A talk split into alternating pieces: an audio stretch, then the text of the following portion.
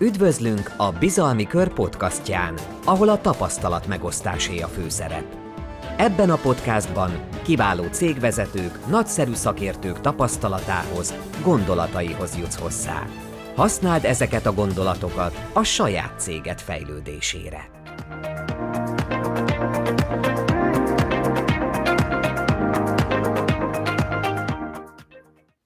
Az elmúlt héten nagyon sokan találkoztak azzal a hírrel, amit a Forbes lehozott, hogy harmadik generációban egy új útra lép a Szamos birodalom, hiszen Kelényi Kolos és Kelényi Ádám a cég két emblematikus figurája, a cég két jelenlegi legfőbb vezetője külön utakon folytatja.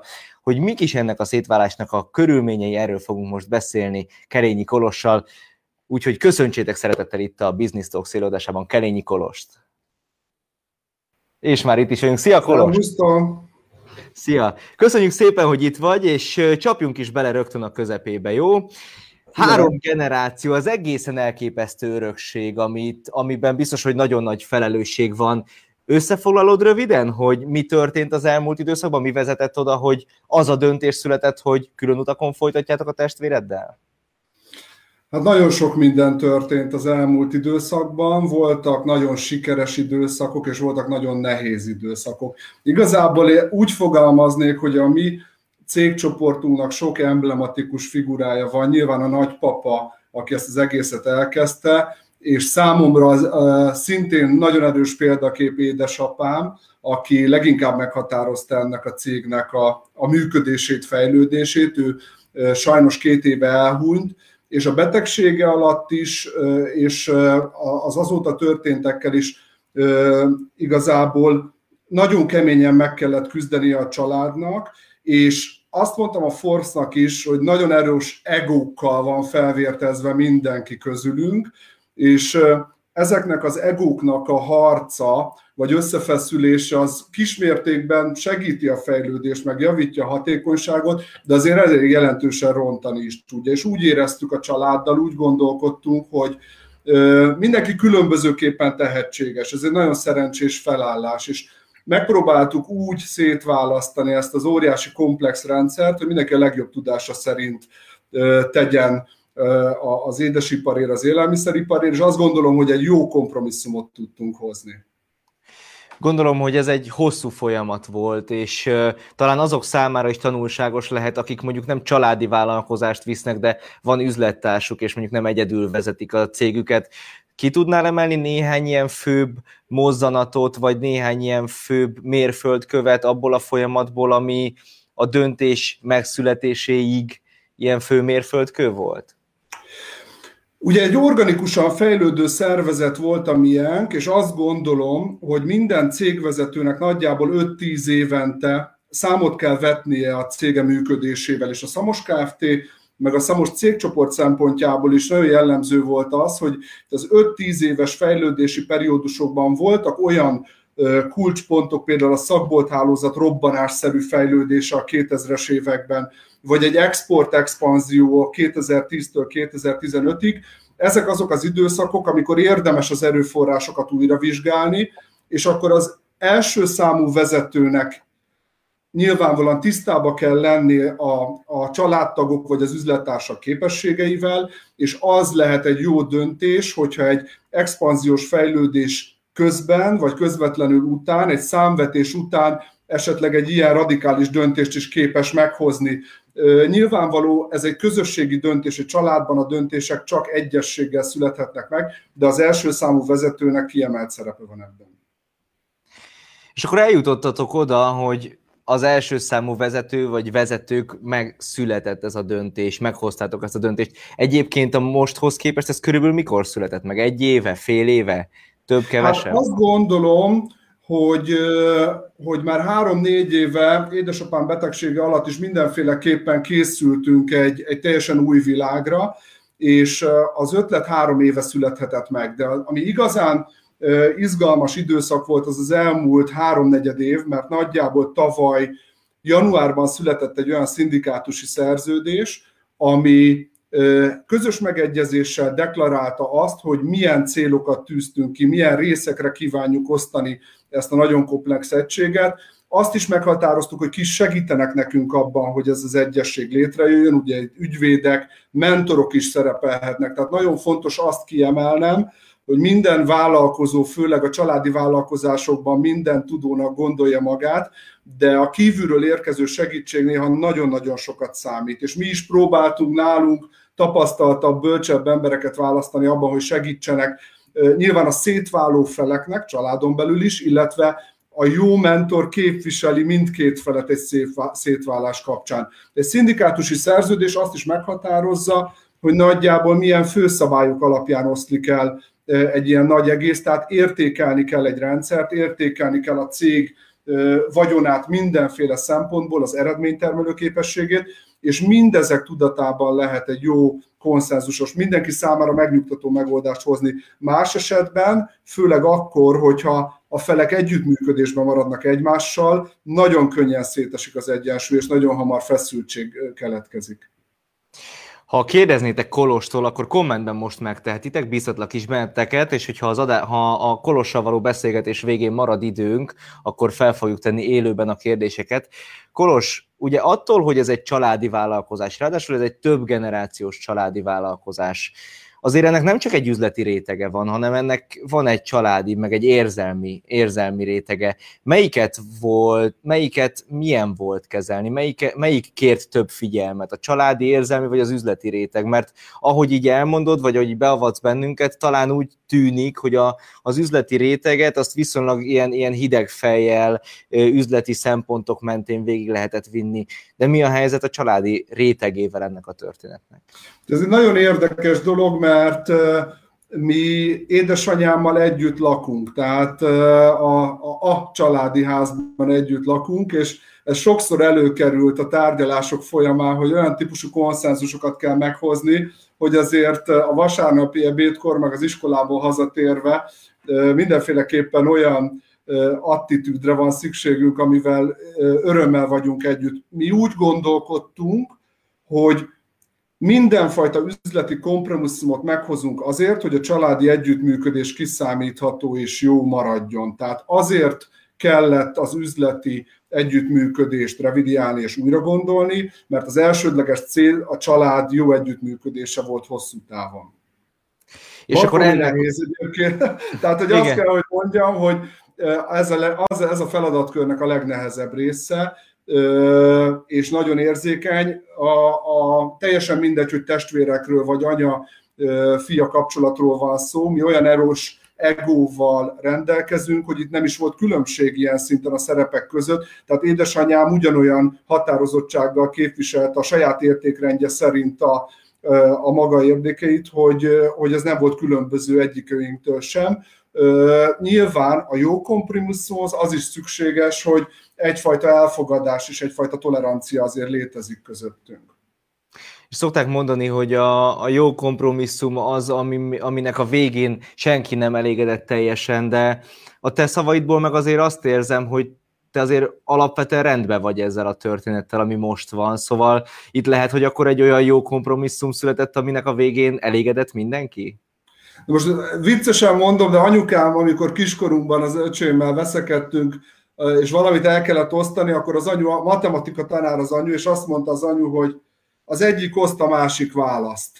Tehát, hogy olyan típusú döntést kell meghozni, hogyha az ember átülne a túloldalra, abba a székbe, amilyen mondjuk leválasztott részt elképzel a másiknak, akkor ugyanannyira elégedett legyen. Azért ez nem egy könnyű feladat, és nem könnyű akkor, amikor egy cégcsoport ennyi mindennel foglalkozik, amikor értékesítés, ugye nagykereskedelem, kiskereskedelem, online kereskedelem, exportaktivitások, hazai piac, ezt egy szikével, egy sebész készlettel lehet úgy szétszedni, hogy az életképes és működőképes maradjon külön-külön, és ami a legfontosabb, hogy ugye a mi leváló részünk, amit a feleségemmel most önállóan irányítunk, az egy jellemzően is nagyobb részben exportaktivitásról szól, de egy nagyon jelentős, félmilliárdos nagyságrendű együttműködés maradt meg köztünk és a Szamos anyacég között. Ez azt jelenti, hogy lezárult egy folyamat azzal, hogy aláírtuk a szerződéseket, de nekünk kompromisszumot kell kötnünk a jövőben is évről évre. Eddig úgy látom, már megtörténtek az első ilyen önálló körök, nem volt vele semmi probléma. Tehát jó vezetőink vannak, jó döntés előkészítőink vannak, és mi is megpróbálunk jó döntéseket hozni. Szívből gratulálok ehhez egyébként, ugye aki egy kicsit is ismer téged, az pontosan tudja rólad, hogy egy nagyon érett vezetői gondolkodással rendelkezel, és abban is biztos vagyok, hogy ez nagyon sokat segít a jelenlegi helyzetben. És akkor nézzük is meg egy picit, hogy mi is a jelenlegi helyzet, hogy mi is a jövő, amit már említettél, hogy akkor ti viszitek tovább feleségeddel az export aktivitást főként. Egy picit beavatsz ebbe bennünket, hogy akkor hogy oszlott el a csapat? Tehát a Szamos cégcsoportnak a csúcsán a befektetési holding ZRT van, és ez tulajdonolta a komplett cégcsoportot, amiben beletartozott a Szamos Kft. Az anyavállalat, a szakbolt hálózatot tömörítő Vanília Kft., és volt két kisebb termelő cég, amely jellemzően az export igényeket, a teasüteményt és a marcipán figurai export igényeket elégítette ki, és történelmi okokból szerencsés módon ezeket a kezdetektől én irányítottam, mert a Karcagot még egyetem után építettük ki egy kollégával, a karcagi telephelyünket. A Fertőszent Miklóson meg a feleségem üzemében, ugye ez a családi együttműködés, mi alvállalkozásban, tehát együttműködésben, üzleti együttműködésben ismerkedtünk meg, és abból lett egy házasság, szerelem és házasság, és mindkettő egység így 100%-ban eddig is az operatív irányításunk alá tartozott. Ezeket az egységeket választottuk ki a rendszerből, és úgy ezen kívül még úgy számoltunk el a családon belül, hogy ingatlan vagyon elemekkel egészítettük ki az egyességet. Ez azt jelenti, hogy zero cash, nulla cash egyességgel, és azt gondolom mindenki számára tökéletesen működőképes leosztással megtörtént a szétválás. Ezek az üzemek, ezek a kis üzemecskék, ezek év közben természetesen termelnek és értékesítenek a Szamos Kft. Irányába is árut, tehát amit a magyar piacon a fogyasztó lát, annak egy jó részét azokban az üzemecskékben készítjük, ami jelen pillanatban nálunk üzemel. És akkor nézzük egy kicsit a jelent, illetve a nagyon közeli jövőt, és a jelennel kapcsolatban ugye itt egyrészt van egy Covid helyzet, amiben mindannyian benne vagyunk. Ez cégvezetőket számos kihívás elé állít. Másik oldalról, ugye ahogy mondod, nektek nálatok maradt az exportaktivitás jelentős része, a nemzetközi. Nézzük először meg azt, Kolos, kérlek, hogy mit látsz a nemzetközi piacokon, mondjuk látsz-e olyat, hogy más országok, tehát hogy eltérő válságkezelési modelleket, és itt most kizárólag a cégvezetés szempontjából. Ha jól tudom, akkor nektek Ausztriában van üzletetek, igaz? Ezt jól tudom. Bécsben van egy üzlet, de igazából ennek a forgalma nem jelentős a nagy exporthoz képest, mert ezek általában német és osztrák hárdiszkontokat céloznak, és ott marcipánfigurát és prémium teasüteményt értékesítünk. A Covid első sokjából mi úgy tudtunk felébredni a tavalyi évben és az idei évben, ez ugyanúgy megismétlődik a harmadik hullámnál, hogy a döntéshozók Németországban és Ausztriában, ugye a felsőbb ügyvezetés és beszerzés egész egyszerűen rugalmasabban és optimistábban becsli és tervezi az évvégi szezon volumeneket. Ugye nekünk jellemzően ezek a fő fókuszunk, hiszen mi a karácsonyi újévi ünnepekre gyártjuk a teasüteményt és a marcipánfigurát. A tavalyi évben, amikor Magyarországon és Európában totál káosz és pánik volt, az Aldi Hoffer beszerzők 2 héten belül hívtak minket, és biztosítottak arról, hogy minden rendben lesz az év végén, nyugodtan tervezzünk, készüljünk, szerezzünk be anyagokat, és az idei évben profán módon ugyanez ismétlődik, tehát hogy bármilyen hullámokat vet a Covid Európában, azért van egy-két olyan szegmens a piacnak, ami bombabiztosan üzemel, optimista, és óriási energiákkal tölti föl a közép-kelet-európai piac termelőszektorát is.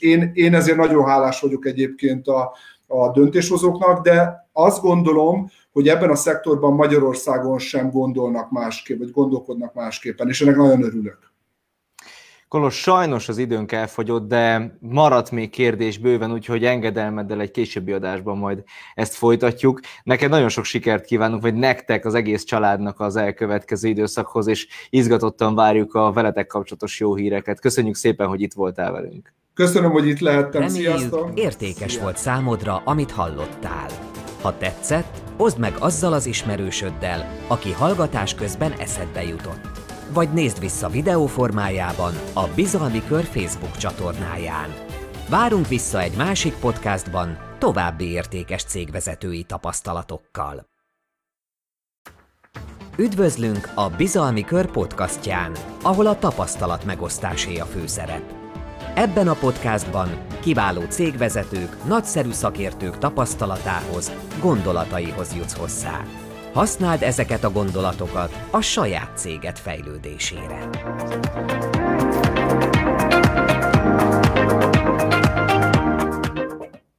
És már itt is van velem a stúdióban Polyák Péter a Lenovo képviseletében, és elhozott nekünk egy nagyon különleges eszközt, ezt megmutatom nektek. Ez egy Lenovo ThinkPad X1 elnevezésű, egyébként úgy néz ki, egy határidőnapló. Bőrkötés, fantasztikusan néz ki, és amitől még különlegesebb, megpróbálom megmutatni itt a kamerába, hogyha kinyitom, akkor ez egy tablet. Tehát ez egy ilyen összehajtható gép, és akkor ezt tegyük is tisztába egyből. Jó, Péter, üdvözöllek. Szervusz, Péter. Akkor ezt most hogy hívjuk? Ez egy tablet, ez egy laptop, ez egy notebook, mi ez? Hát hivatalos neve az Lenovo ThinkPad X1 Fold, tehát így a Fold ugye az összehajlításra utal, és ez egy első generációs készülék, és gyakorlatilag ez képviseli a cégnél a csúcs technológiát, tehát ez egy organikus LED hajlítható display, bőrborítással, magnézium burkolattal, gyakorlatilag a teljes Think palettára jellemző ütés, hő, gomba, por, fagy állósággal, és tehát 22 katonai tesztnek vetjük alá a készülékeket, és ez nem egy prototípus, ez egy működő termék, ez megvásárolható, illetve személyre is tudjuk szabni, hogyha erre van igény. Ez abszolút a felső-felső vezetői szegmensre készült ez a készülék. És megmutatom, tehát itt van egy ilyen Moleskine kis jegyzetfüzet, nagyjából ugyanez a méret. Tehát igen, tehát ez a két, most így a kamerában mondja meg valaki, hogy melyik a ThinkPad és melyik a jegyzetfüzet. És hogyha kihajtod, akkor hoztam egy 14 colos T-szériás, abszolút egy ilyen flash. Ennek van egy ilyen szuper támasztója is, igaz? Nagyon jól néz ki. Úgyhogy... igen. Hát gyakorlatilag 2015-ben kezdődött a fejlesztés a Japánban ennek a készüléknek, és egy kicsi fejlesztő csapat kezdett el ezen dolgozni, és hát rengeteg kihívással kerültek szembe, ugye a zsanér az Achilleszíne az összes technológiának.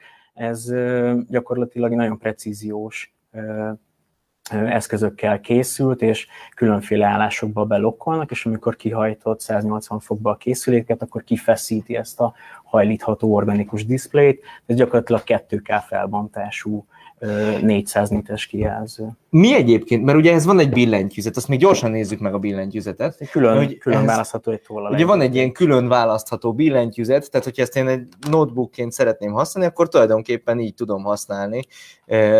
Viszont van hozzá még egér is. Na de hogyha van hozzá billentyűzet, akkor ez is hajlítható, elképesztő. Tehát hogy minden, tökéletes. Szóval, hogy ha ezt külön tudom választani, a billentyűzetet, vagy külön van választva, akkor ez a széthajthatóság, ez csak a helytakarékosságról szól, vagy miről szól ez az összeszéthajthatóság? Egyrészt próbálja egy újfajta technológiának, tehát készültem egy-két szlájddal ezzel kapcsolatban. Na nézzük meg! Hogy az autóipar és az autóversenyzésre abszolút jellemző az, hogy a csúcs technológiák alapvetően beleszivárognak a hétköznapi termékekbe, itt a négykerék meghajtást, a tárcsaféket, a különféle ilyen kompozit anyagokat, tehát itt a karbonszálas megerősítés, illetve a kompozit fémekről nek az alkalmazását emelném ki, illetve mondjuk a kormányvezérlést. Tehát ez mind a verseny technológiának a beszivárgása, és mondjuk 20-30 évvel ezelőtt ezek abszolút a vad science fiction-t képezték, és mai nap pedig gyakorlatilag már majdnem minden márkának a az autószalonjában ezek választható, vagy extraként, vagy alapfelszereltségként. Tehát ez nálunk ugyanezt képviseli, hogy ez a jövő, összehajthatóság, ugye a mobiltelefonoknál is ez egy olyan terület, akár itt a Motorolára gondolunk, ami a saját márkánk, és ott is ez a Razer telefon, ami abszolút hosszant irányba összehajtható telefon, tehát gyakorlatilag ez a jövő kihúzhatóság, akár a televíziókra gondolunk, majd egy ilyen vetítővászonszerű tévék lesznek talán a jövőben, és ez kialakul, hogy melyik technológia győzedelmeskedik, és melyik lesz a standard. Tehát a visszagondolunk pár évvel ezelőttig, akkor abszolút csak ki lehetett nyitni a laptopokat, és itt megállt a tudomány. Aztán a Lenovo-nak a technológiája, ez a Yoga nevezetű termék vált úgymond be, és a legtöbb gyártó is átvette, hogy abszolút áthajlítható, és 360 igen. fokban sátorként lehet használni, akkor már kicsit volt is értelme az érintő kijelzőnek.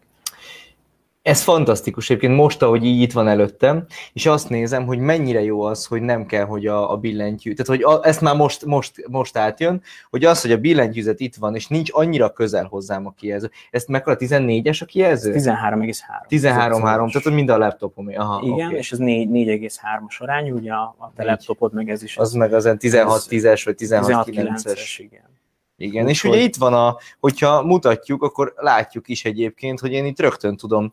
Én szabad beírom, és akkor meg is tudod nézni. Aha, tehát hogy itt rögtön ezzel a billentyűzettel, ami itt van előttem, vagy itt van, ugye van hozzá egyébként egy toll is, ezzel a billentyűzettel én tudom irányítani a gépet, és be tudom rajta hozni a bizalmi körbeboldalát. Ha a Wi-Fi-re felcsatlakoztattuk volna. Ha felcsatlakoztattuk volna, de megnézzük, hát ha így is, nem tudja. Azt mondja, nincs hálózat.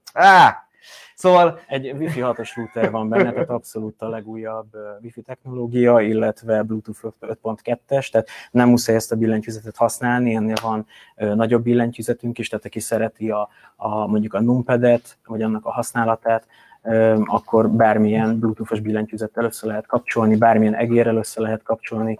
Én használom hozzá a vezeték nélküli fejhallgatót, tehát gyakorlatilag bármilyen Bluetooth-os eszközzel össze lehet kötni. A másik pedig az 5G, tehát ebben egy eSIM kártya van, tehát nem egy fizikai SIM kártya, és gyakorlatilag mobilnetet lehet használni bárhol a világon, és az adatforgalmat 5G-n keresztül, tehát egy folyamatos videó streaming se akadozik rajta, tehát abszolút egy multimédiás eszköz, Dolby, ha jól megszem, akkor Atmos rendszerrel van, 4 darab mikrofonnal, tehát hogyha valaki videó meetinget szeretne a reptéren, egy váróban folytatni, akkor ez abszolút alkalmas arra. Zseniális. Na és akkor tudod, a kérdés az mindenkiben most már, akik néznek bennünket és itt kommentelnek, hogy hogy adják? Mivel ez egy csúcs technológia, és abszolút a felső szegmens képezi a Lenovo-nál, ezért ennek a terméknek a listára, hogy körülbelül 1.300.000 forint körül van.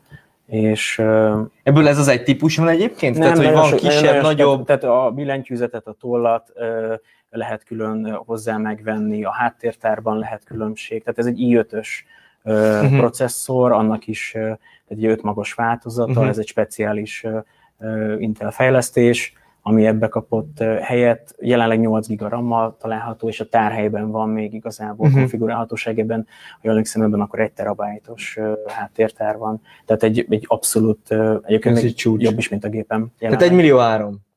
Igen. 1.3 millió. És ez hozzá lehet férni most? Tehát hogyha valaki, ez most, tehát már mondtad, hogy 1 vagy 2 darab van az országban. Tehát ez a készülék egy tesztkészülék, ezt marketing célokra használjuk, és jelenleg 2 bontatlan készülék van az egyik partnerünknél, tehát az gyakorlatilag holnap is elérhető. Elképesztő. Fantasztikus! Fantasztikus ez az eszköz, tényleg, le a kalappal, szóval csodálatos. Ez egy igazi mérnöki remekmű, és akkor azt mondod, hogy ez a jövő az összehajtható technológia. Mire számítotok? Egyrészt az összehajlíthatóság, illetve a vezeték nélküli töltés, tehát ennek a billentyűzetés vezeték nélkül töltődik, és abszolút a gépekben is ebbe az irányba mozdult el a cég, már beharangoztuk az új termékeinket, amik nem klasszikus töltővel, hanem vezeték nélküli töltéssel fognak működni, és gyakorlatilag ebben is helyet kapott a Windows Hello szolgáltatás, tehát egy pislantással úgymond be lehet lépni a gépekbe. Tehát csopó-csopó olyan kényelmi szolgáltatás, ami aminél el lehet felejteni azt, hogy egy millió háromba kerül. Nem, egyrészt az is. Másrészt meg, hogy egy nyűg egyébként egy eszközzel dolgozni, mert nem feltétlenül úgy működik, ahogy szeretnénk, és inkább az lenne a cél, hogy ne hátráltasson minket a technológia, hanem inkább felejtsük el, hogy van.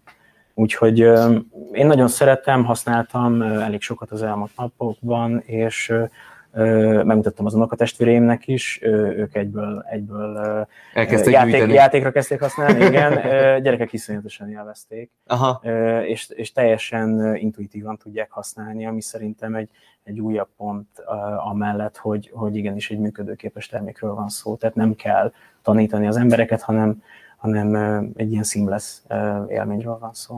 Debreceni Eszter azt mondja, hogy ha 1,3 millió, akkor még vár egy kicsit, mert bízik benne, hogy ez lesz majd még egy kicsit elérhetőbb is. Egyébként mire számítotok így az ár tekintetében, mert nyilván most ez egy bevezető széria, várhatóan ez lesz majd kevésbé prémium termék, és hogyha igen, akkor mondjuk mennyi idő? Tehát ez egy... Ahogy el is hangzott, ez egy abszolút egy szűk szegmens a portfóliónkból jelenleg, viszont hogy halad előre az idő, és a gyártás is egyre gazdaságosabb lesz, meg maga a technológia olcsóbb, valószínű, hogy lentebbi szegmensekbe is abszolút be fog szivárogni, és sokkal elérhetőbb lesz. Aztán elképzelhető, hogy pár éven vagy évtizeden belül a klasszikus kihajtható laptop az így az akár megtűnhet. De ezt igazából senki nem tudja megmondani még jelenleg. Péter, utolsó kérdés. Ha valaki ezt szeretné megnézni, kipróbálni, akkor hol tudja? Vannak bemutató termeink egyébként Budapesten belül is, de egyébként, hogyha valakit komolyabban érdekel ez a készülék, akkor az összes kiskereskedelmi hivatalos eladói partnerhálózatunkon ez elérhető. Tehát föl tudják venni ők is velünk közvetlenül a kapcsolatot, és nagyon szívesen egyébként elviszem a készüléket, vagy elküldjük akár futárral most így Covid alatt, és akkor meg lehet tekinteni. Legyen ez a végszó. Nagyon szépen köszönjük, hogy eljöttél hozzánk. Számomra lenyűgöző ez a készülék. Kerüljetek olyan helyzetbe, hogy ki tudjátok próbálni. Azt most még nem, a Szilágyi Atti kommentelt az előbb, hogy nem akarjuk-e ezt kisorsolni. Hát ez a Business Talks 2 havi költségvetése, vagy valami ilyesmi lenne. Úgyhogy most egyelőre ezt még nem nagyon szeretnénk kisorsolni, Atti. Remélhetőleg hamarosan sorsolunk majd ilyet is a Business Talks adásában. Péter, neked nagyon szépen köszönjük, hogy ezt a csodát megmutattad nekünk, és piaci sikereket kívánunk hozzá. Köszönjük szépen. És akkor játszunk most? Mi a helyzet? Mit játszunk? Havit játszunk? Havit játszunk. Nézzük, hogy mi a helyzet a havi játékunkkal. Havi nyereményünket a következő hónap első adásában sorsoljuk ki azok közt, akik ebben a hónapban... Izgatottan készülünk a Trust Summitra, ami a nyár legjobb üzleti konferenciája lesz. Ahogy a Trust Summitot már ismeritek, lesz egy online része, lesz egy tudásnap, és lesz egy vezetői nap, ami pedig egy fantasztikus vezetői konferencia lesz személyesen, június 23-24-én, erre lehet tehát egyet nyerni, mindenki játszik, aki kommentel, megoszt, lájkol, bármilyen aktivitást csinál, úgyhogy kommenteljetek, lájkoljatok, osztatok meg, vagy ami jól esik, az a lényeg, hogy vegyetek részt a játékba, de ami még ennél is fontosabb, hogy gyertek majd a Trust Summitra. Napi kérdésünk is van, meg tudjuk azt is mutatni, nem mutatjuk meg a napi kérdést. Még egy kicsit szokjuk ezt a technológiát, ne aggódjatok, itt vagyunk, figyelünk, és majd egyszer a napi kérdést is megmutatjuk egy másik időpontban, mondjuk majd Ákossal való beszélgetésünk után, hiszen most a trend. Reméljük, értékes volt számodra, amit hallottál. Ha tetszett, oszd meg azzal az ismerősöddel, aki hallgatás közben eszedbe jutott. Vagy nézd vissza videó formájában a Bizalmi Kör Facebook csatornáján. Várunk vissza egy másik podcastban további értékes cégvezetői tapasztalatokkal. Üdvözlünk a Bizalmi Kör podcastján, ahol a tapasztalat megosztásé a főszerep. Ebben a podcastban kiváló cégvezetők, nagyszerű szakértők tapasztalatához, gondolataihoz jutsz hozzá. Használd ezeket a gondolatokat a saját céged fejlődésére. Trend rovatunk következik.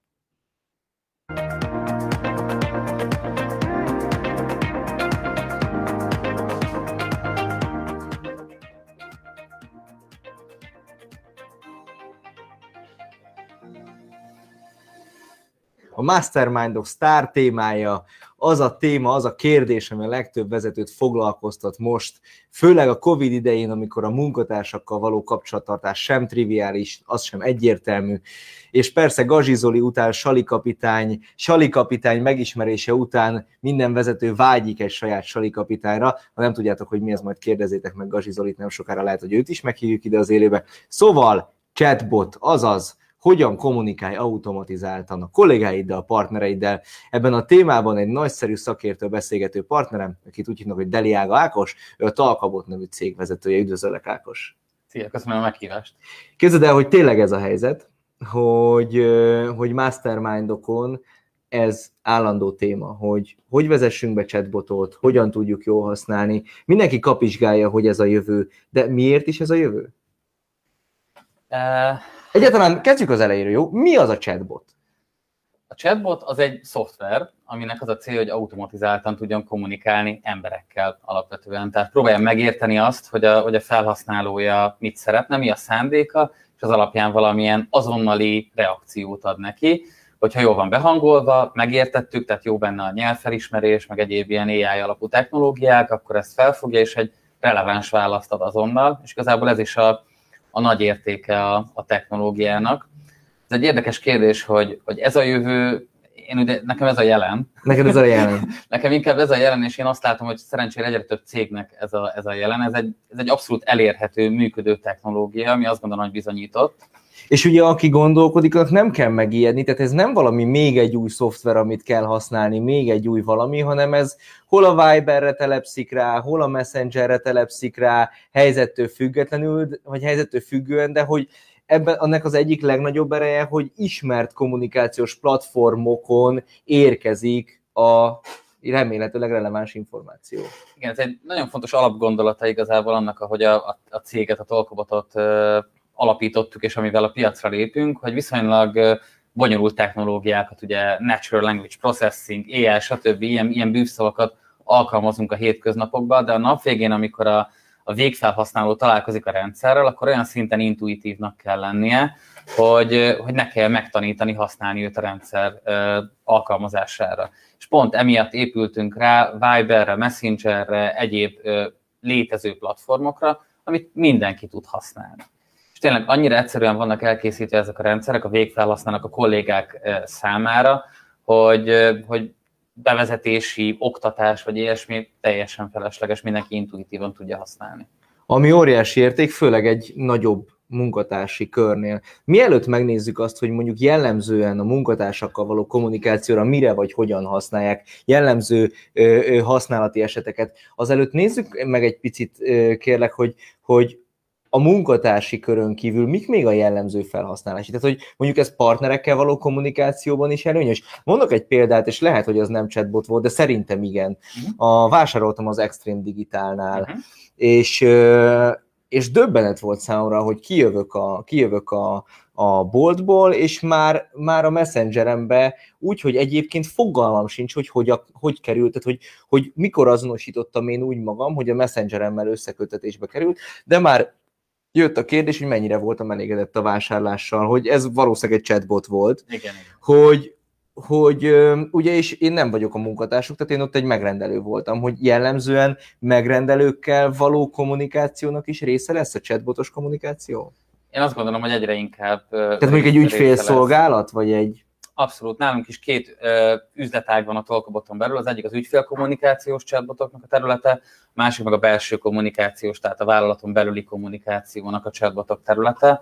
Ez egy picit elkülönül, itt leginkább amiatt, hogy milyen cégnek éri meg, hány ügyféllel kell rendelkezni. Ugyanis ahogy kezdtük az elején, a chatbot arra van, hogy automatizáljon egy kommunikációt, kell egy bizonyos volumen, tehát mondjuk egy pár százezeres ügyfélkör legalább, vagy több milliós, minél több, annál jobb, ahol megkeressük azokat a mintákat, amiket automatizálni kell. Hát például a Covid lezárás idején, ahol már működött chatbotunk, ott ilyen 3-4-szeres forgalmakat tapasztaltunk, és gyakorlatilag mindenki ugyanazokat kérdezte. Ilyen esetben a legesleghasznosabb a chatbot, hiszen mindenkit érdekel, hogy nyitva vagytok, nem vagytok nyitva, hogyan változott meg, mikor kapom meg a rendelésemet. Ugye ez egy nagyon tipikus. És ez hogy történhetett egyébként, hogy én azonosítottam magam valahogy úgy, hogy az Extreme Digital chatbotja felismerte a... Most ez nem a reklám helye, csak hogy... Nem, valószínűleg te korábban azért összekötötted, az is lehet, elképzelhető az, hogy a weboldalba beágyazzuk a Facebook Messengernek a rendszerét, és innentől kezdve, hogyha te be voltál jelentkezve az Extreme Digitalos accountodba és a Facebook accountodba, akkor a cookie-k meg egyéb rendszerek segítségével ők ezt összekötötték, erre kell egy explicit hozzájárulás, adatkezelés, meg egyéb okból. Amit ugye nyilván senki nem olvas el soha. Gondolom, elolvastad részletesen a dokumentumot, tanulmányoztad, ügyvédekkel konzultáltál, és kivettem a kritikus pontokat, igen, és csak a jókat fogadtam el, igen. Igen, de hát ez egy kényelmi szolgáltatás igazából, tehát végül is... Én imádtam egyébként, igen, tehát ügyfélként, tehát ez zseniális. Pontosan, és ez a tapasztalat, hogy az emberek manapság sokkal nagyobbra értékelik az azonnaliságot, mint a direkt emberi kapcsolatot. Azért sok emberben van egy félsz, hogy ügyfélszolgáltatást felhívni, kifejezni magát, akár fiatalabbak, hogy telefonon hogyan fejezi ki magát, ez neki egyszerűen nem komfortos szituáció, és cseten viszont sokkal, sokkal könnyebben fejezi ki magát, és azonnali választ kap. És ezt értékelik az ügyfelek. Én azt gondolom, hogy kompetitív szektorokban ez egy piaci megkülönböztető tud lenni. Ha már azonnali válasz, hogyha kérdeztek itt a kommentbe, akkor egy néhány perc múlva a chatbotokkal kapcsolatos kérdésekre azonnali választ fogunk adni majd Ákossal. Na nézzünk akkor néhány jellemző szituációt, amikor érdemes chatbotot használni, jó? Olyan szituációkat, ami egy kicsit különleges, és ami úgy felkapcsolhatja a villanyt a cégvezetők fejébe, hogy na ebbe a szituációban de jó, hogy van.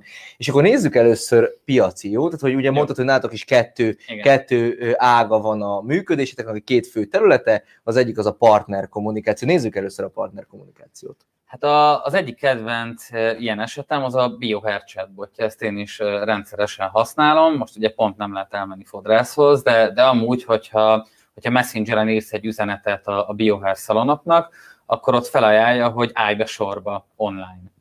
A Linistree nevű szintén magyar startuppal partnerkedtünk, és itt az ő sorban álló rendszerükkel és a mi automatizált kommunikációnkkal oldható meg ez, hogy beállok a sorba, és szól, amikor én jövök. Tehát nem megyek lutrira oda, hogy még várni kell, ugye most be se lehet menni a szalomba, kint kell állni a hidegbe, vagy valami plázába, megmondja, hogy 5 perc múlva te jössz, menj oda. Szerintem ez egy zseniális dolog, és látszik azért a használaton, hogy hónapról hónapra nagyon dinamikusan bővül a felhasználók a száma. Ez nekem egy...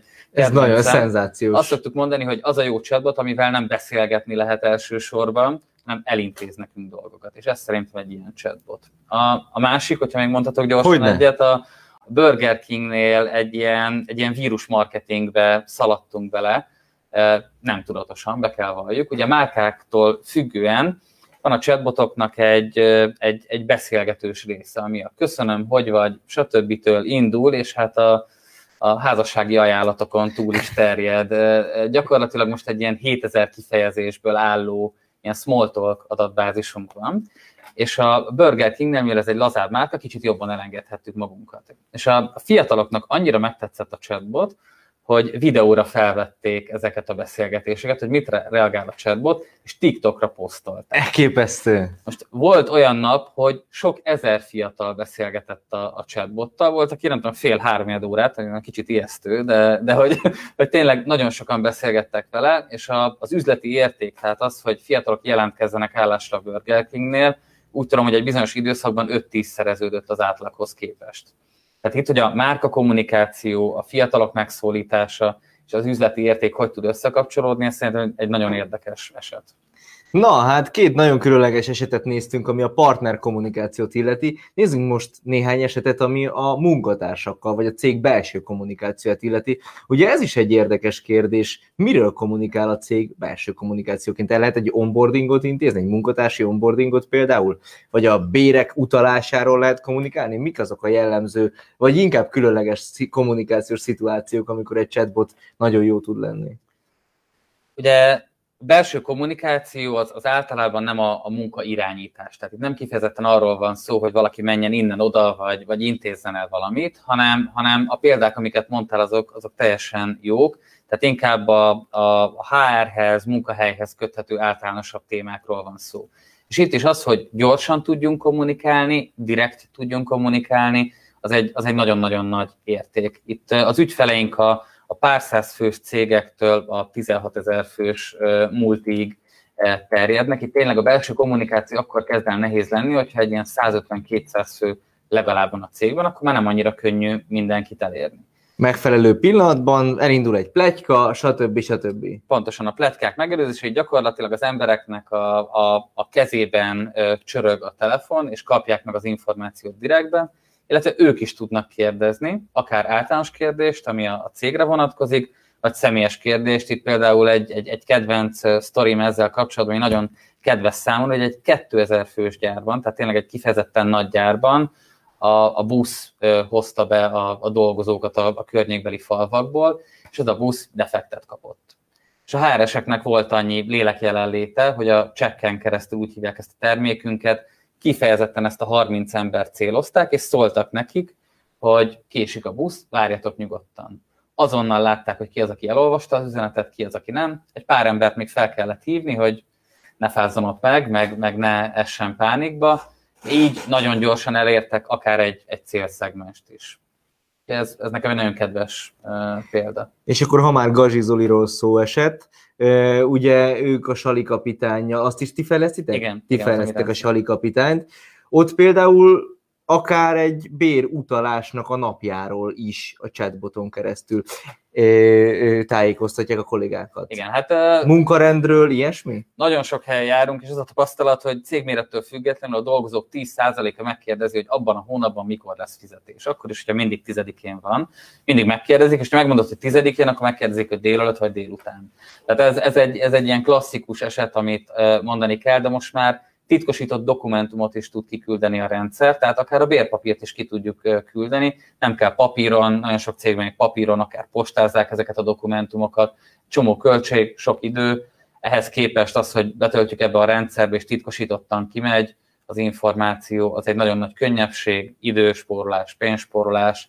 Hát igazából nem csak kommunikálni tudunk, hanem ahogy a Bioherb példában is mondtam, ügyeket tud elintézni ez a rendszer, a cég számára is, meg a dolgozó számára is. És akkor egy dolgot tisztázunk még, tehát hogy ez egy cég és a dolgozó közötti kétirányú kommunikáció, igen. De ez nem olyan, mint egy Messenger csoport, ahol mindenki mindenkivel kommunikál, hanem ez egy kétirányú kommunikáció. Igen, pont igazából a parafatábla mellett a Messenger csoport a legnagyobb versenytársunk, hiszen a kollégák csinálnak egymás között egy csoportot azokkal, akikkel fociznak, akikkel ebédelnek, főnökkel együtt, főnök nélkül, és mint a futótűz úgy terjed a pletyka. És igazából pont azért nem csináltunk mi dolgozó-dolgozó közötti csetet, hogy ezt a munkáltató és a dolgozó közötti hivatalos kommunikációt tudjuk digitalizálni, mert úgy érezzük, hogy ez az, ami a leginkább segít az ügyfeleinknek az életén, és hát tavaly azért a Covid esetén nagyon-nagyon sok céget, most már több mint 50 ügyfelünk van, és sok 10 000 alkalmazott használja ezt a rendszert, úgyhogy nagyon büszkék vagyunk, hogy ez nem csak a cégeknek spórol időt meg pénzt, de a dolgozóknak is, ez nagyon jó.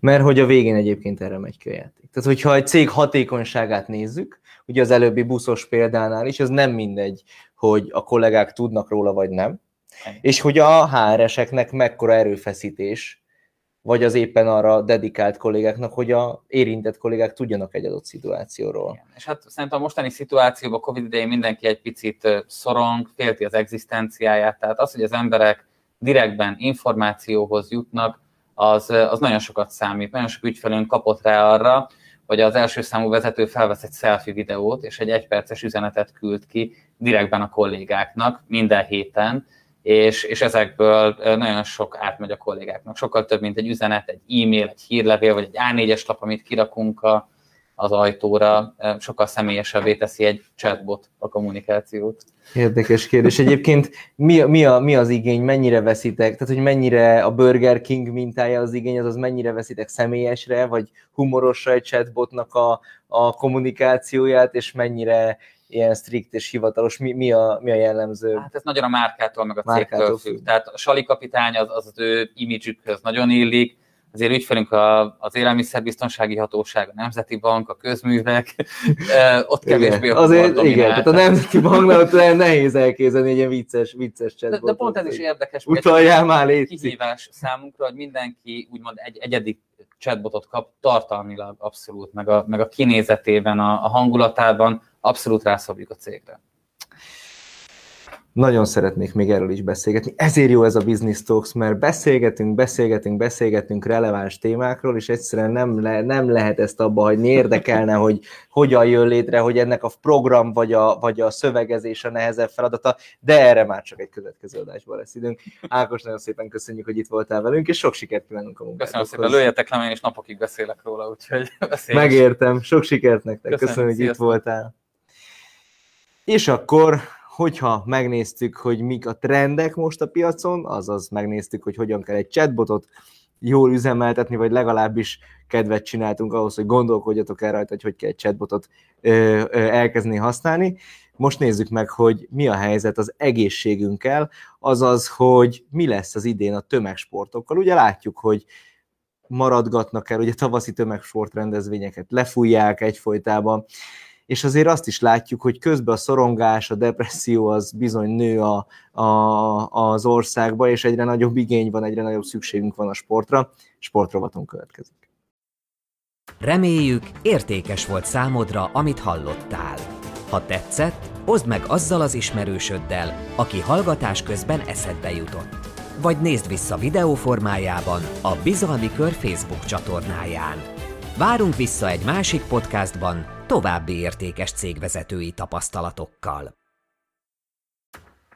Üdvözlünk a Bizalmi Kör podcastján, ahol a tapasztalat megosztásé a főszerep. Ebben a podcastban kiváló cégvezetők, nagyszerű szakértők tapasztalatához, gondolataihoz jutsz hozzá. Használd ezeket a gondolatokat a saját céged fejlődésére.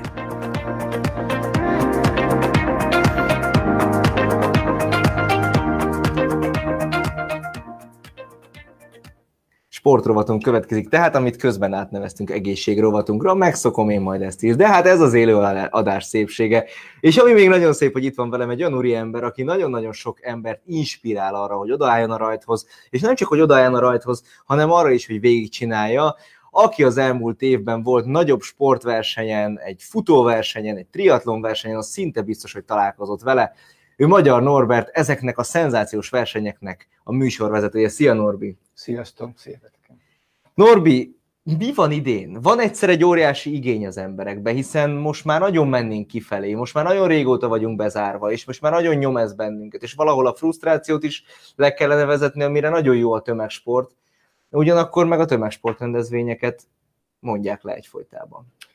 Nézd, egy óriási várakozás. Tehát itt tudom elkezdeni, hogy elképzelni ezt, és el is mondani, hogy egy óriási vállalkozás, tehát innétől igazából remélhetőleg hamarosan megnyílnak a kapuk, és megtelnek a rendezvények. Na most mi van idén? Hogyha benézzünk a falak mögé, színfalak mögé, akkor láthatjuk, hogy azért a tavak nincsenek zárva, az erdők nyitva vannak, és bármilyen fura, de ennek az egésznek a hozadéka az, hogy rengeteg ember kezdett el úgy sportolni, hogy elképzelhető fél éve vagy egy éve ezelőtt nem gondolt arra, hogy futni fog, húz egy futócipőt, vesz egy kerékpárt.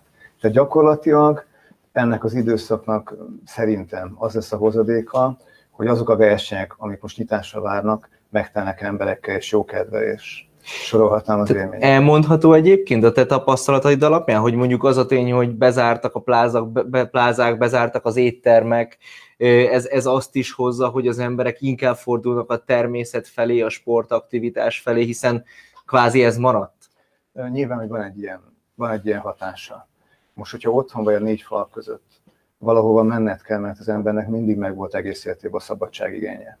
És ezek a helyek, ahol süt a nap, most ugye belelógott a térben is, vagy hullahó és sorolhatnám, akár a szelet, minden jobban esik, mint mondjuk egy zárt közeg, ahol mondjuk heteket töltesz el. Tehát az, hogy zárva vannak a plázák, zárva vannak bizonyos üzletek, mindenképpen úgy nyitott a természet felé, és azért van egy akkora igényünk, hogy ezt vágyjuk, és hogyha ezt megéljük, akkor ott fog maradni. Ez tartósan velünk fog maradni szerinted? Tehát, hogy aki most odalép, megveszi az első futócip, megveszi az első bringát, elindul. Na most erre csak úgy tudnék válaszolni, hogy majd megkérdezzük őket. Na, kérdezzük meg őket. Mindig látunk egy bizonyos lemorzsolódást, és az évek alatt, amerre járok, lehet látni azt, hogy rendezvény hátán, de az a bizonyos társaság, vagy van egy bizonyos társaság, akik követik magát a rendezvényeket. Beszéltünk triatlonról, futórendezvényről, de mindig feltűnnek legnagyobb örömömre olyan arcok, akik csatlakoznak, mert megérezték ezt az élményt, ezt a közösségi élményt. Beszéltünk akár egy terepversenyről, egy közös kerékpározásról, vagy egy nagy triatlonfesztiválról. Hiszen aki már vett részt ilyen versenyen, az pontosan tudja, hogy ennek nem csak a sportélmény, hanem a közösségi élmény is nagyon fontos része ezeknek a versenyeknek. Az, hogy együtt csináltuk végig, hogy együtt futunk be, vagy egymást várjuk a célba.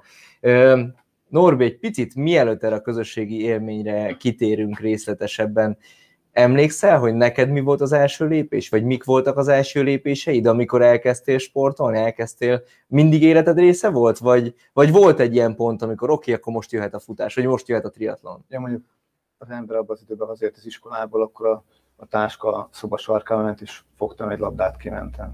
De az, hogy olyan rendszerséges sportok, mint hogy most ez esetben is, ahhoz kellett egy változás nekem.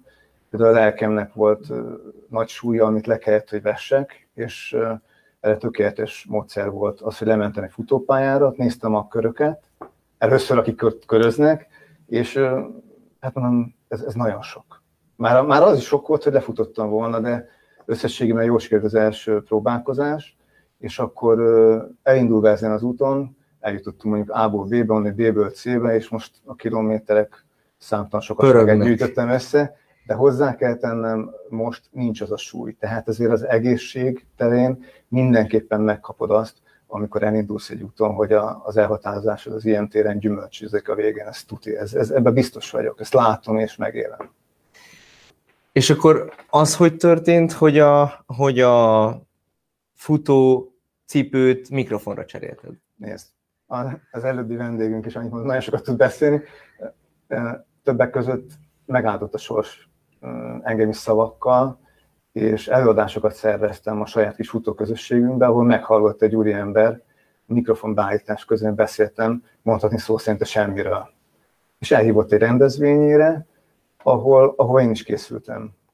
Tehát ez egy Iron Man volt Nagyatádon, mondjuk úgy, hogy Extreme Man, mert a hivatalos neve Extreme Man, de Iron Man-ról beszélünk, és hát ugye szombaton volt a verseny, és szombaton kedvem beszélni, viszont én, vagyis hát speakerkedni, műsorvezetni, viszont én szombaton indultam volna a versenyen.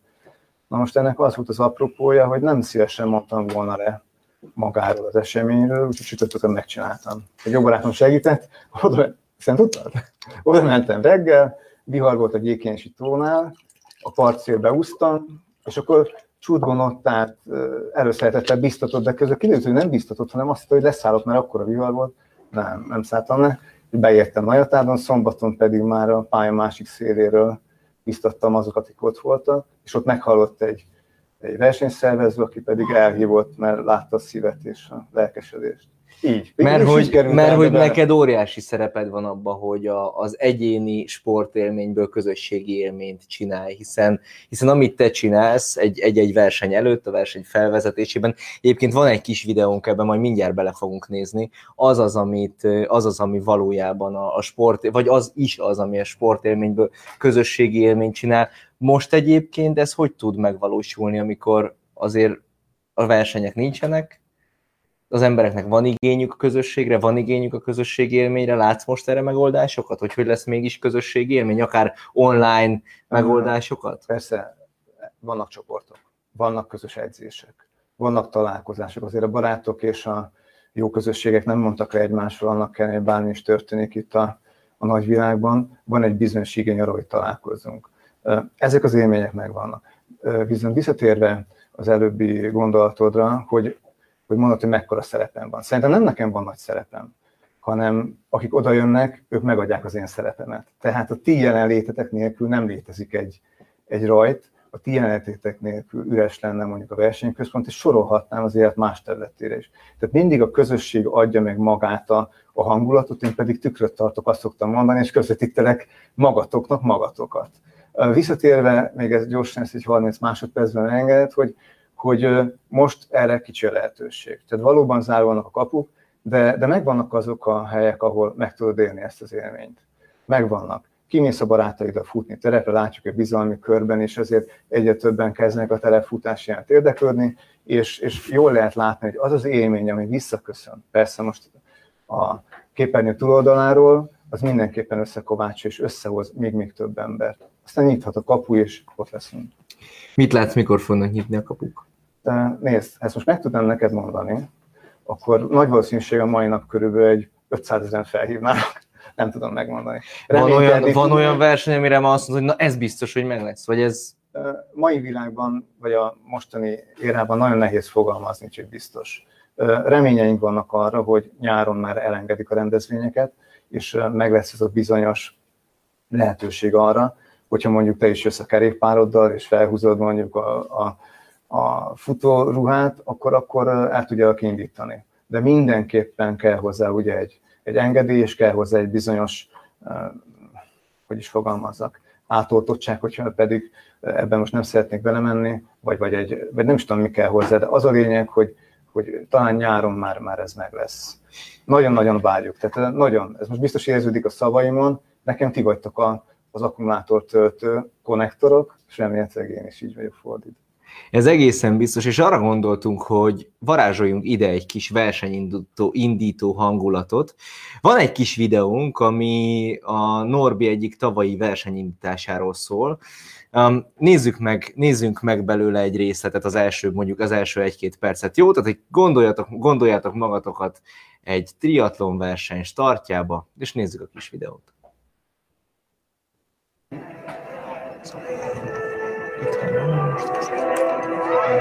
Hódméter fel, szem előre, kéz készül, szív dobban, versenyznénk a vízben 2020-ban is.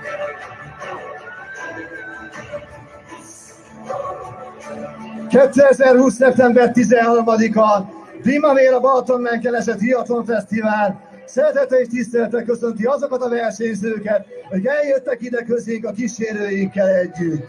Ez nem az óriások földje, de mégis óriási a teljesítmény. Ez nem a varázslat, hanem maga a jelen. Ez nem hihetetlen, hanem maga a valóság. Ez nem a mulandóság, hanem az állandóság. Ez nem teljesíthetetlen, hanem az igaz. Ez nem űrbéli, ez földi. És kérem szépen, törékeny, de te nem vagy az. Ez a tiéd, és akinek odaadom. Ez a magadba vetett hír győztesként való kivetülése, a győztes önfejett öröme, amit mi láthatunk ebben az esztendőben, rajtad a szemeiden keresztül a célban, kívánom sokat gyára. Megálmodtad, megcsinálod, célba érsz önmagadhoz, a győztes találkozik saját magával, és az önbecsülés egekbe fog szökkenni. 2020. szeptember 13. Na ugye, hogy ti is ott lennétek már a startban. Mi nagyon-nagyon várjuk már, hogy ott legyünk, és hogy Norbi elindítson bennünket. Norbi, van valami záró gondolatod, üzeneted a sport szerető cégvezetőknek, hogy mi legyen az idei évnek? Készüljünk addig, vagy mi történjen addig, amíg nem tudunk ott állni a startban? Én mindig azt mondom, hogy hozzuk meg az első elhatározást. Most akik itt álltak, vagyis a rajtban álltak, a vízben álltak, 9 fokos vízben ők nagyon sokat készültek, de valamikor eldöntötték azt, hogy el fognak indulni. Tehát én mindenkinek azt mondom, ez saját tapasztalat, és akkor mindenki el tudja majd dönteni, hogy szeretné, hogyha van erre mondjuk elképzelése, vagy ebben elképzelése, elinduljon. Mindenképpen azt mondom, hogy hozzuk meg. Ne féljünk attól, hogy nem megy a futás, ne féljünk attól, hogy nem megy a bringa, fúj a szél, dombok jönnek. Higgyük el azt, hogyha csak 500 métert teszünk meg, akkor az 500 méter meg fogja alapozni az elkövetkezendő, akár maratoni távnak is a sikerét. De amíg nem döntjük el, addig nem fogunk elindulni. És azért tudjuk jól, hogy ezek a dolgok mérhetőek. Tehát nem csak kívülbelül érezzük ezt, és látják rajtunk. Ezt laboratórium körülmények között is meg tudják mondani neked, hogy mennyit változott a szervezetet. És most nem menjünk bele a részletekbe, talán lesz fel még más lehetőség, viszont ha a döntés megszületik, onnétól nem kérdés, más emberré válsz. Ha bemész tárgyalni, van egy nehéz napod, és reggel megalapozod, akkor is nagyon szép napod lesz, viszont hogyha nehéz napod volt, és este mész ki, akkor pedig levezetlen nehéz napot és szép álmod lesz. Én azt kívánom, mindenkinek legyen nagyon szép álma, és érezze jól magát. Szerintem nem fog rosszul járni, a döntés megszületik. Magunknak meg önző módon azt kívánom, hogy minél hamarabb állhassunk ott egy olyan verseny rajtjába, ahol a Norbi indít el bennünket. Köszönjük szépen, hogy itt voltál, Norbi. Köszönöm szépen, ennyire mindig maradj ennyire önző. Köszönjük szépen, sziasztok. Na, hát megnéztük, hogy mi a helyzet az egészségünkkel, és most egy kicsit egy best practice kulisszái mögé fogunk bepillantani. Ugye a jelen helyzet az sokak számára kihívást jelent, ami a dolgozókkal való kommunikációt, a munkatársakkal való kommunikációt illeti. Erről volt szó egyébként részben Deli Ágh Ákossal is, a Talkabot ügyvezetőjével, amikor megnéztük, hogy hogyan lehet ezt a kommunikációt automatizálni. Az pedig, hogy miről kommunikáljunk, arról pedig nagyon sokat elárul egy dolgozói elégedettségfelmérés. Best practice rovatunk következik. Reméljük, értékes volt számodra, amit hallottál. Ha tetszett, oszd meg azzal az ismerősöddel, aki hallgatás közben eszedbe jutott. Vagy nézd vissza videó formájában a Bizalmi Kör Facebook csatornáján. Várunk vissza egy másik podcastban további értékes cégvezetői tapasztalatokkal. Üdvözlünk a Bizalmi Kör podcastján, ahol a tapasztalat megosztásé a főszerep. Ebben a podcastban kiváló cégvezetők, nagyszerű szakértők tapasztalatához, gondolataihoz jutsz hozzá. Használd ezeket a gondolatokat a saját céged fejlődésére.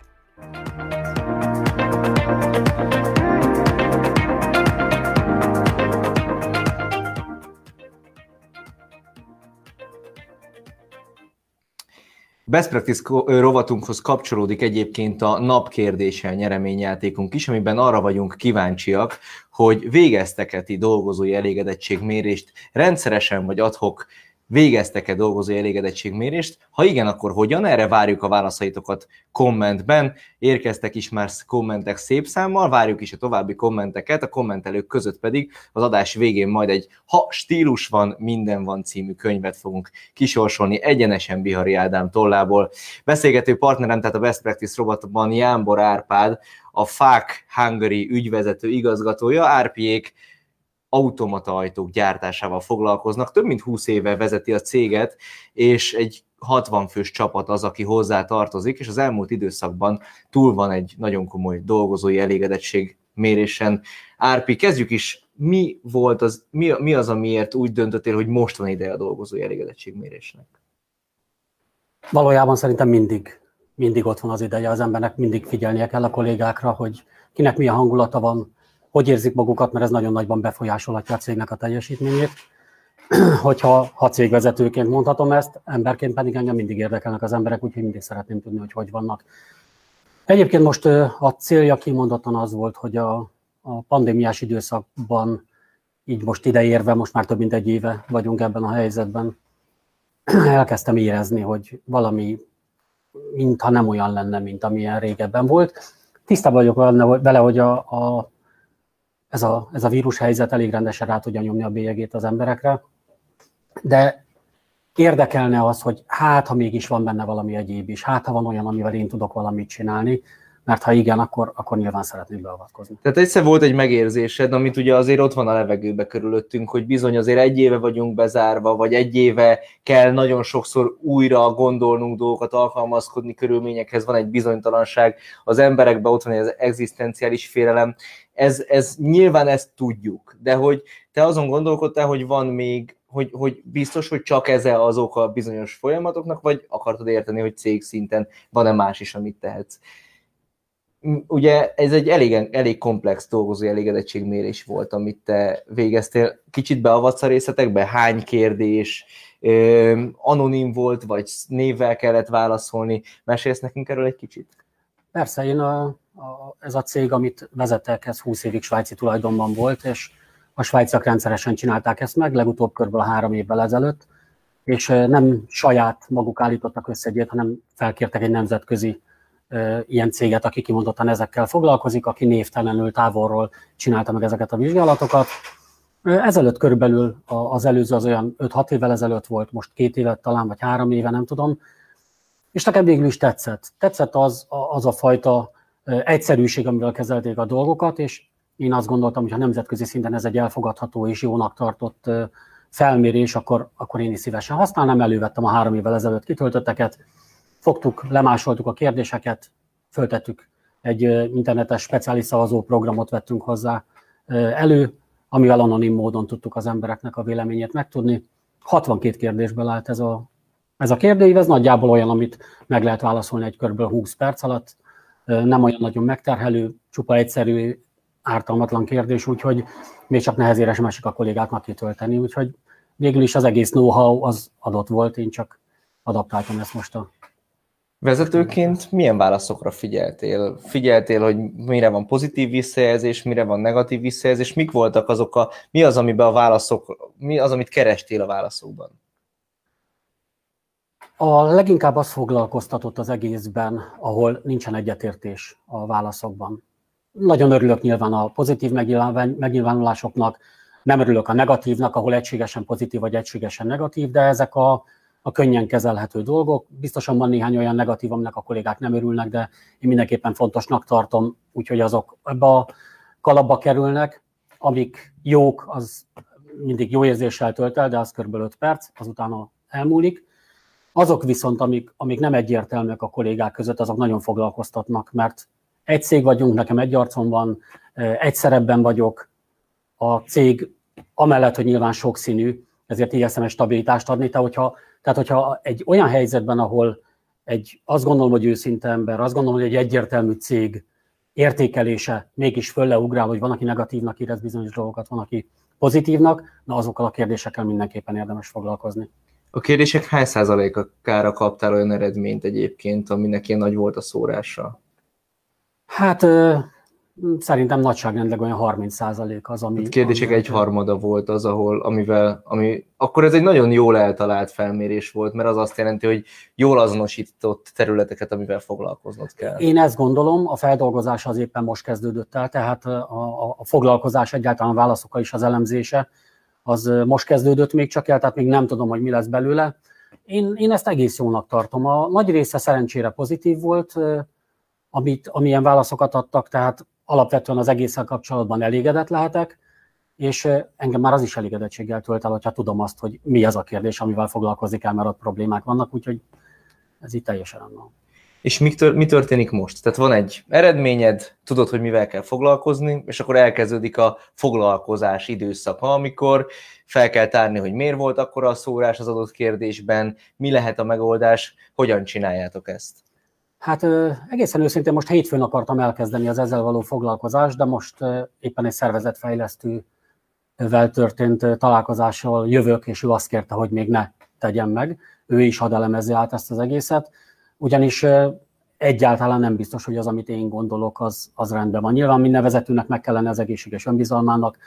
Én is azt gondolom magamról, hogy hát ha ilyen eredményeket értünk el az elmúlt 20 évben, akkor vélhetően jól csinálom a dolgokat, viszont nagyon veszélyesnek tartom azt, amikor valaki úgy gondolja, hogy azért, mert sikerek vannak mögötte, azért ő mindenben biztosan jól tudja a dolgokat.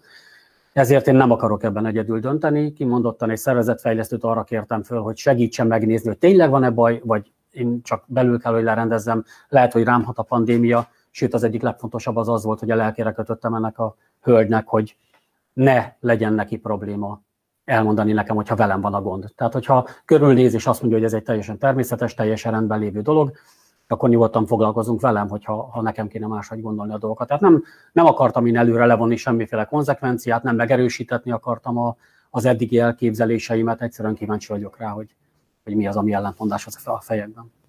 És akkor lassan a beszélgetésünk vége felé tartunk, viszont egy nagyon fontos kérdést meg szeretnék kitárgyalni veled, Árpi, hogy egyébként ha ettől a méréstől egy kicsit eltekintünk, akkor mi az, amit most látsz a csapatodon, ezen a 60 fős csapaton?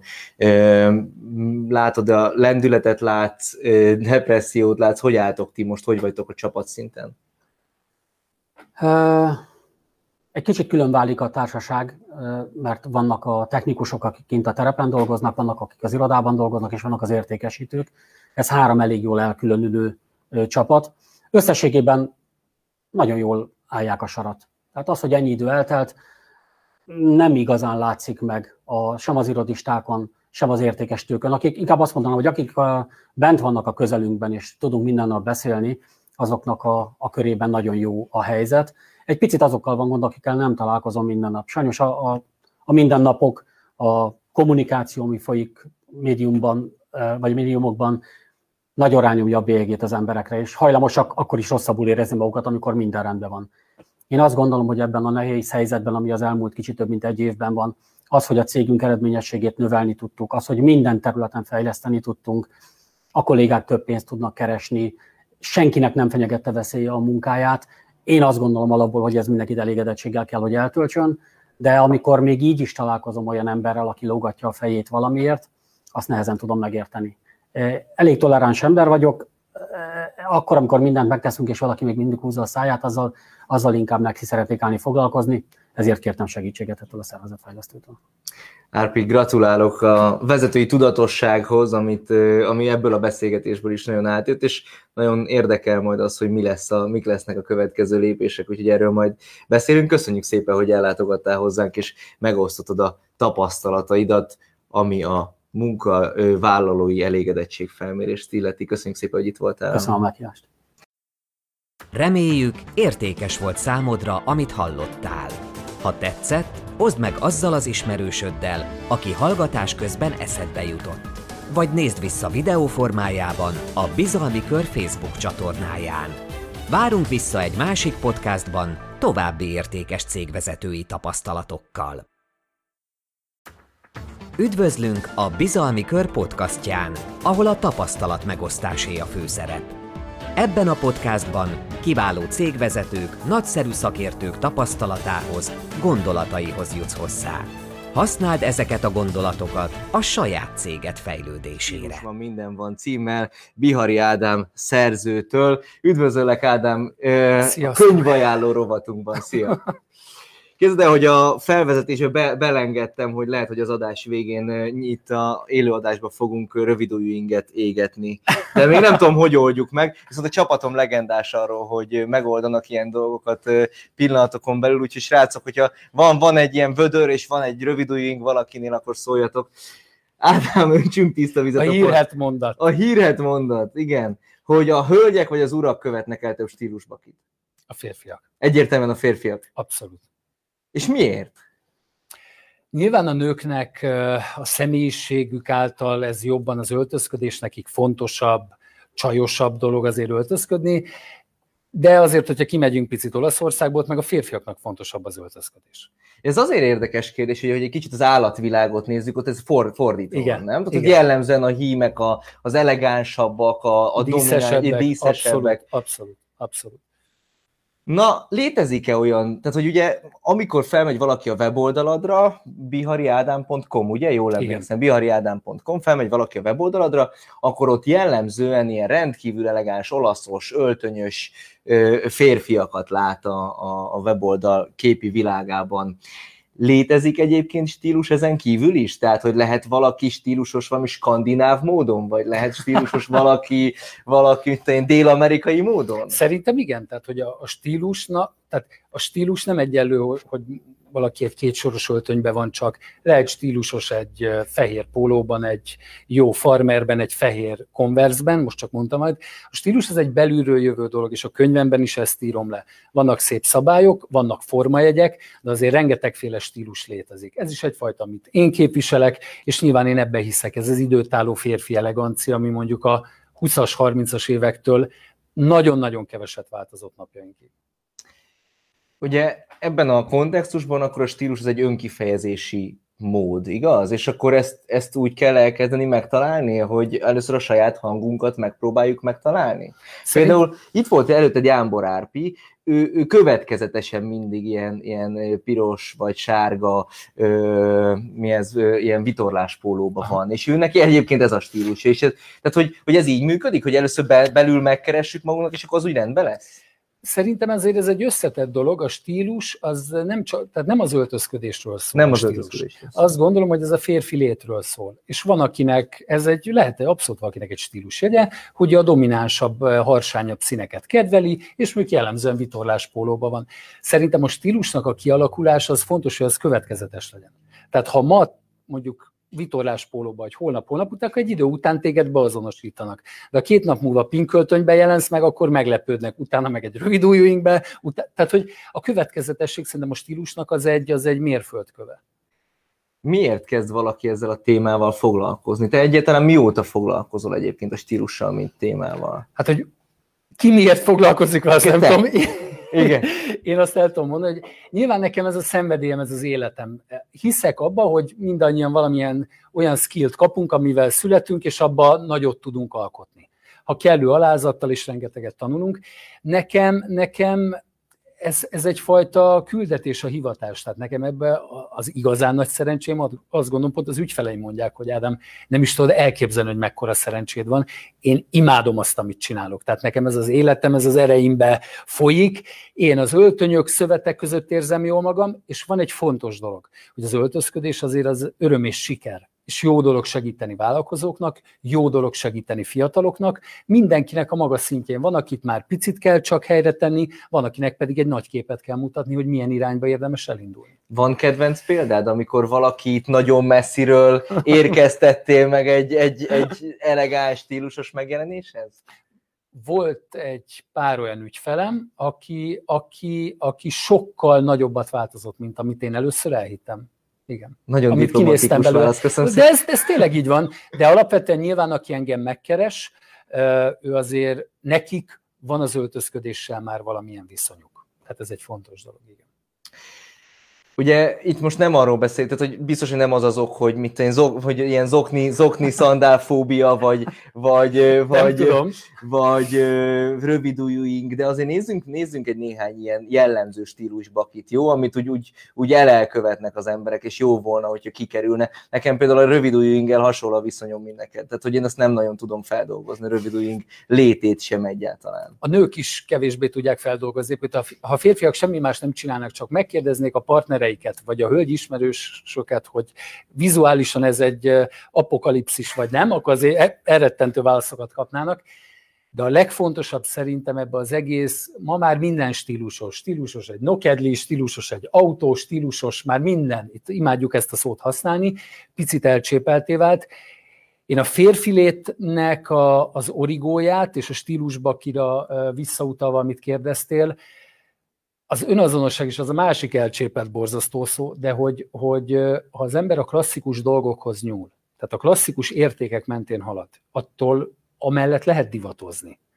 Tehát most önmagamnak mondok ellent, tudok olyan férfiakat mondani, akit láttam rövid ujjünkbe, és azt mondanám rá, hogy na igen, ez férfias. Tehát a Jeff Goldblumnak van például több olyan outfitje, amikor rövid ujjünkbe ott van, és ott férfiként mondom azt, hogy a pasi kitalálta magát, nyilván egy geg is van benne, de azt hiszem, hogy a magyar vállalkozói lét, ha kitörne ebből a régi ideologizált vállalkozói világból, azért az jót tenne. Igen, ugyanis ugye a 90-es évek elején ránk rontottak a lila és zöld öltönyökkel, makkos cipővel és fehér frotírzokni. Csak eltelt azóta 30 év. És ez szerintem, ami a szlogenetek is, hogy nem elég sikeresnek lenni, annak is kell látszani. Nem elég ugye jónak lenni, jónak is kell látszani.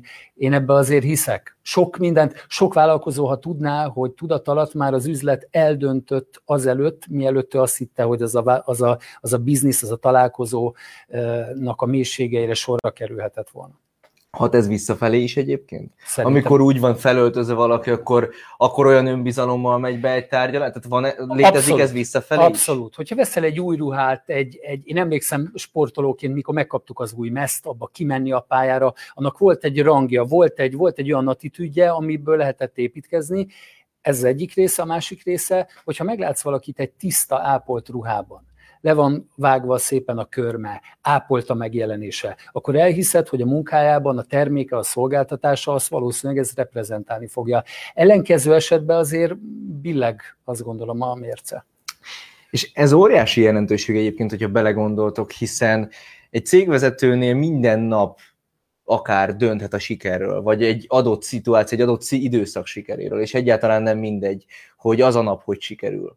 És hogyha ezt tudjuk pozitívan befolyásolni, akkor azt hiszem, hogy kutya kötelességünk minden eszközt megragadni ahhoz. Ilyen eszköz lehet például a Ha stílus van, minden van című könyv, ezt olvassátok el, meg is lehet ma nyerni nálunk, azok között fogjuk kisorsolni az adás végén, akik kommentbe elmondják nekünk, hogy végeznek-e munkatársai között dolgozói elégedettség mérést, és lassan-lassan az adás vége felé tartunk, de azért még nem teljesen, úgyhogy van még néhány kérdésre időnk, úgyhogy ha van kérdésetek Ádámhoz, akár stílusbakik kapcsán, akár stílussal kapcsolatos kérdések, stílussal kapcsolatos egyéb kérdések, akkor azokat is szeretettel várjuk itt.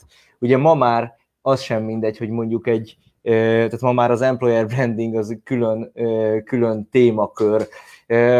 Vannak cégek, amikor megérkezik, akár mondjuk az előbb említett Jámbor Árpi kollégái, ugye ők automata ajtókat szerelnek, és az sem mindegy, hogy egy cégnek a csapata az egy csodálatos, kitalált mezbe érkezik meg, vagy egy éppen aznap reggel felkapott koszos farmerba és egy valamilyen pólóba. Ezzel is foglalkozol, Ádám?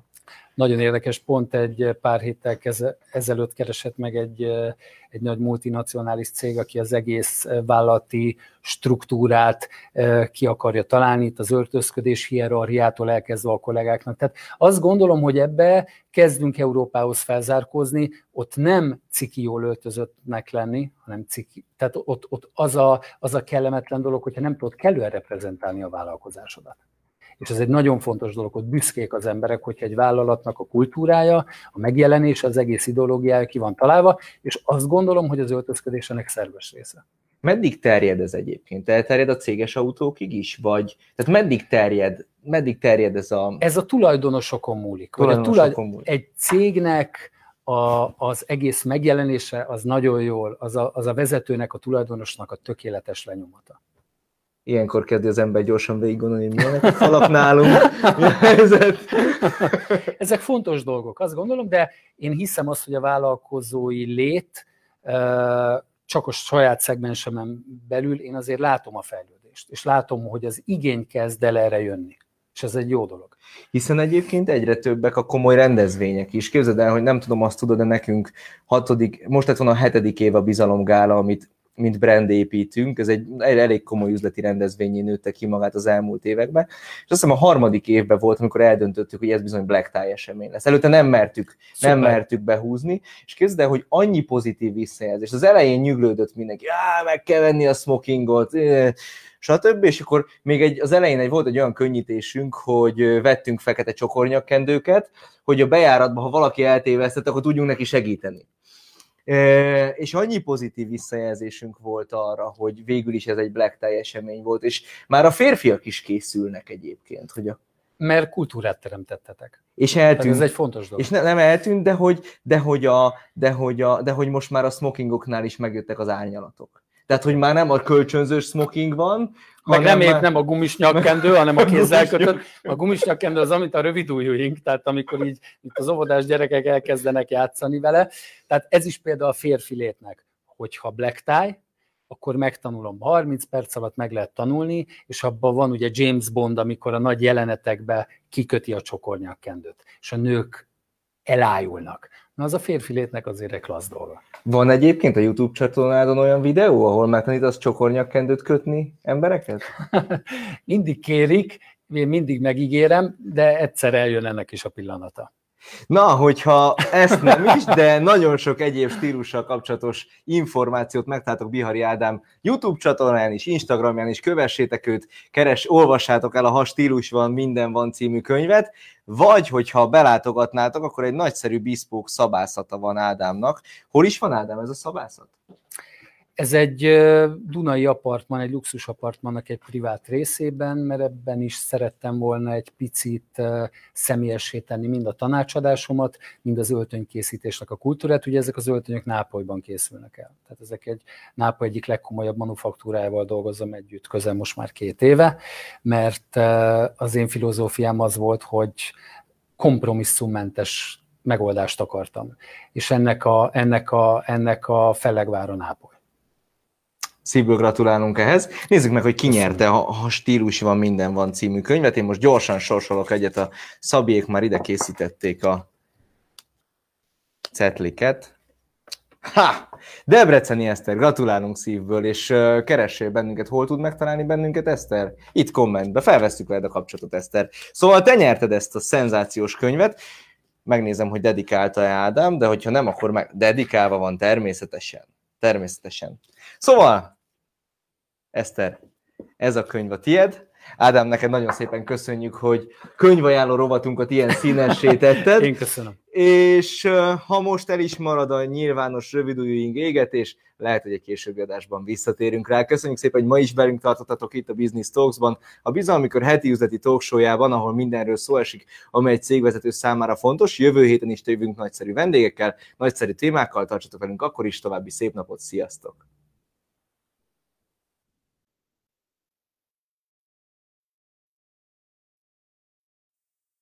Reméljük, értékes volt számodra, amit hallottál. Ha tetszett, oszd meg azzal az ismerősöddel, aki hallgatás közben eszedbe jutott. Vagy nézd vissza videó formájában a Bizalmi Kör Facebook csatornáján. Várunk vissza egy másik podcastban további értékes cégvezetői tapasztalatokkal.